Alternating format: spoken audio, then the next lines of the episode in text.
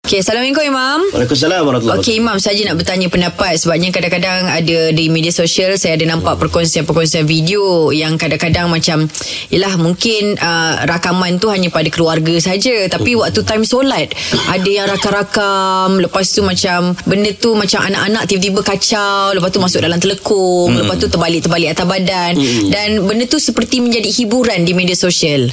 Uh, seelok-eloknya benda tu perlu ke macam kita tahu tak perlu dikongsikan tapi macam dah jadi penyakit untuk sekarang ni. Dah Cuma- jadi konten dah pula. Ah ah konten. Macam mana tu Imam? Okey, uh, konten ni hukum dia harus asalnya. Mm-hmm. Segala benda hukumnya yang tak ada nas kata haram, maka hukumnya harus. Mm-hmm. Tambah bab muamalah ni lah. Mm-hmm. Okey, cumanya innamal a'malu binniyat. Mm-hmm. Setiap benda itu bergantung pada niat. Mm-hmm. Niat apa yang dia buat rakaman tersebut. Mm-hmm. Kalau sekadar dia nak buat perkongsian, dia simple dia nak rakam kita tengah solat, boleh je tak ada masalah. Agama mm-hmm. pun tak larang sampai you tak boleh rakam kita tengah solat ramai-ramai. Mm-hmm. Ha? Kalau niat dia betul nak tunjuk, nak menunjuk ke itu eh, itu dia dengan Allah dan dia pun tak boleh benda tu sebab mm-hmm. dia ada unsur riak. Tapi kalau unsur yang dia nak gambarkan tu family kami tengah mm, semayang ramai-ramai. Ha.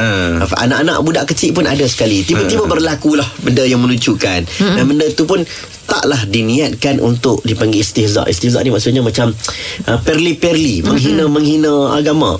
Maka ianya diharuskan. Sebab term menghina ni subjektif. Hmm. Ada orang dianggap benda ni bukanlah menghina.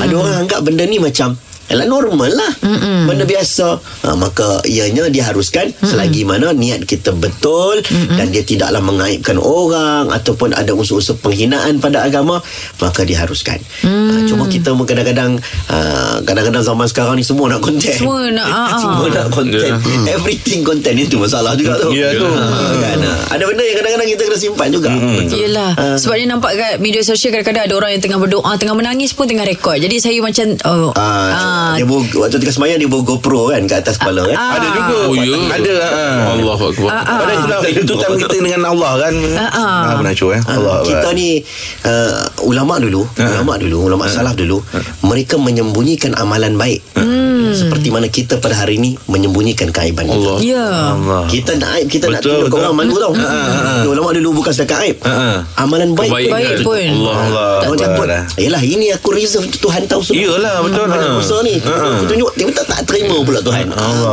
Akbar. Dah takut takut jadi riak. Ya. Memang kita bukan niat itu tapi Hmm. besok-besok dah orang bercakap Dapat bercakap, pujian dapat kan, pujian, Kita Jadi riak. Ah, ah, Betul Terima kasih Imam Masih Imam